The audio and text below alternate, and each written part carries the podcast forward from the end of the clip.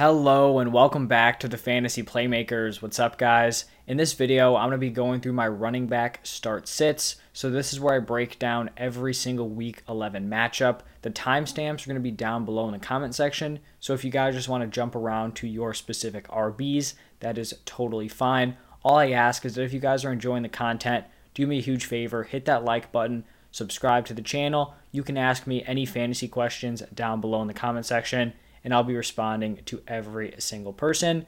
But let's get into the Thursday night matchup where we have the Patriots traveling to Atlanta to take on the Falcons.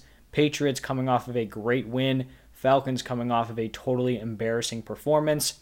And this Patriots backfield is kind of tough to evaluate here. So Damien Harris misses week 10 with a concussion. It kind of seemed like he was close to clearing, so I do think there's, you know, at least some chance that he is good to go on Thursday. The question is, if Damien Harris plays, is he just going to regain, you know, the majority of the carries that he had throughout the season? Because Rhamondre Stevenson looked great in week 10. So I'm going to put it like this. If Damien Harris is healthy, I don't really trust Harris, Stevenson, or Bolden. However, if Damien Harris is still out with that concussion, then I think Rhamondre Stevenson is a smash play in your lineups. It's just that if Harrison is healthy, I think it just may turn into a full on committee and Harris just has no receiving upside. So if he's not getting, you know, 13 plus carries, it's going to be tough for him to produce. And then on the other side, there's also some uncertainty here with the Falcons. Cordarrelle Patterson suffered an ankle injury in week 10. It seems like they're not super optimistic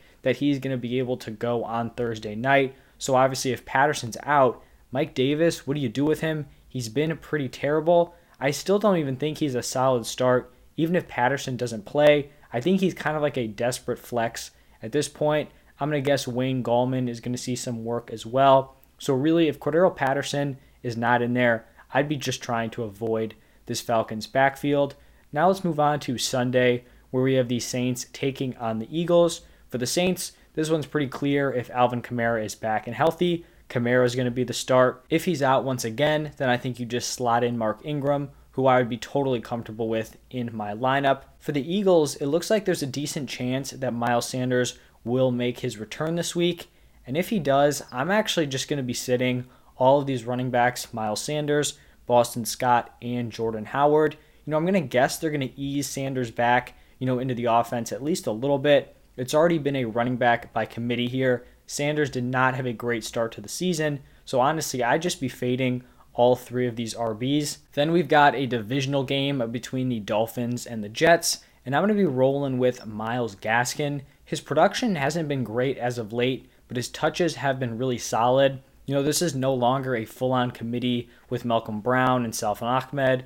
Malcolm Brown is injured. Ahmed has kind of been phased out of the offense. And so Gaskin has not been efficient, but the touches have been there. So this is probably the week for him to break out against this Jets team. And then on the other side with the Jets, I think Michael Carter is a solid start. He continues to just break away as the RB1 of this backfield, and also his receiving work has been really solid, and that leads me to be sitting Ty Johnson and Tevin Coleman.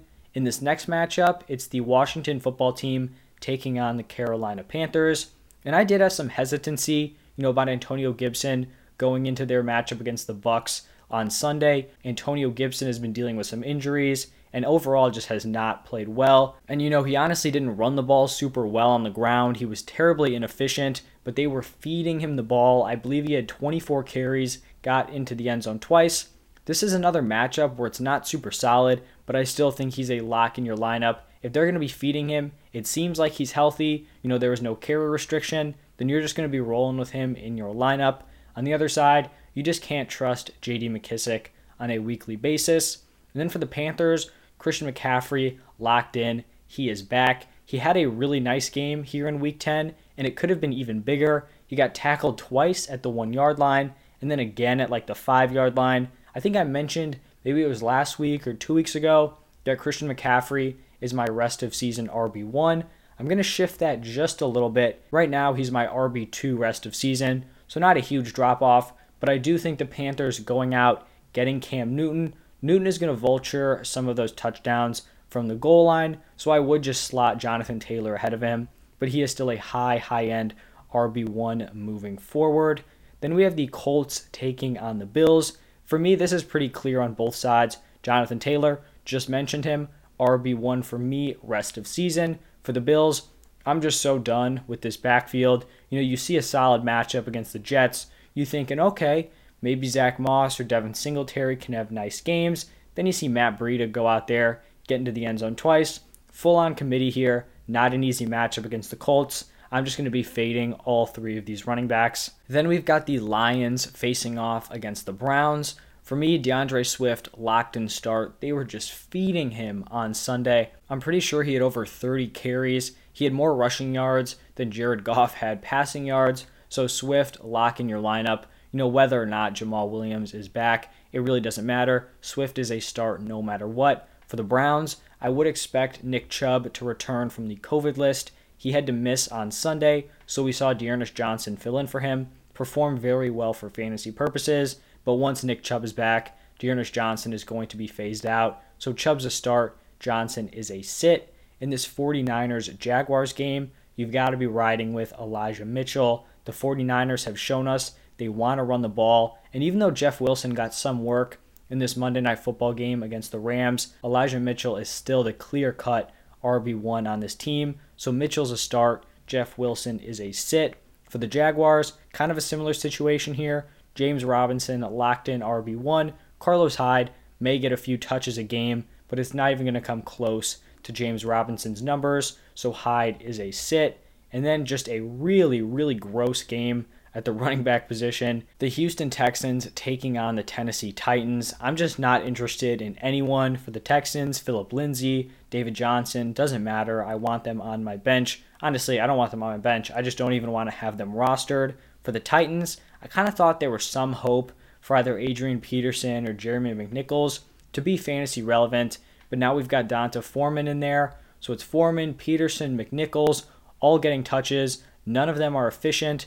Really just goes to show how good Derrick Henry really is. But all of those players are going to be sits for me. Then we have a total shift in the next matchup, a divisional game between the Packers and the Vikings. I feel super confident in both of these running backs. So it looks like Aaron Jones is going to be out one to two weeks. Honestly, I feel like that's the best news we could have gotten, given you know how serious it looked. So great news for all you Aaron Jones owners. I know I have at least a few shares of him in my leagues, so that is great to hear. But for however long Aaron Jones is out, AJ Dillon is an RB1 for me, you know, on a week to week basis because they're in a committee and you can see in a committee with Aaron Jones and AJ Dillon. Aaron Jones still produces at an RB1 level, so now I think Dillon may have an even bigger role than Aaron Jones has seen this season. So he is a locked in start. And then Dalvin Cook, don't even need to say anything here. He is a start in your lineup. Next game is the Ravens traveling to Soldier Field to take on the Bears. For the Ravens, I think Devonta Freeman is a start if Latavius Murray is out. So if Latavius Murray is still going to be out with that ankle injury, then I'd roll with Freeman. If Murray is back, then Murray, Freeman, and Bell are all going to be on the bench. For the Bears, David Montgomery is a start, came back from his injury, played well, got the majority of the touches. Then the Bears had a bye, so he should be totally ready to go. Khalil Herbert has seen some value this season, but not with David Montgomery back. So Herbert is a sit. Then we've got the Bengals taking on the Raiders. For the Bengals, Joe Mixon has been beasting this season, and he is going to be a start. Josh Jacobs, you know, I don't really love him as a fantasy asset, but he is still a totally startable running back. And then I'm going to be sitting at Kenyan Drake. Drake can see some value as a receiving back, but you just never know what games it's going to come from. Moving on to Cardinals Seahawks. For the Cardinals, James Conner is a locked in start. With Chase Edmonds out, he is going to be the total workhorse. And then for the Seahawks, I think there's actually a decent chance that Chris Carson does finally come off of IR and suit up in this game.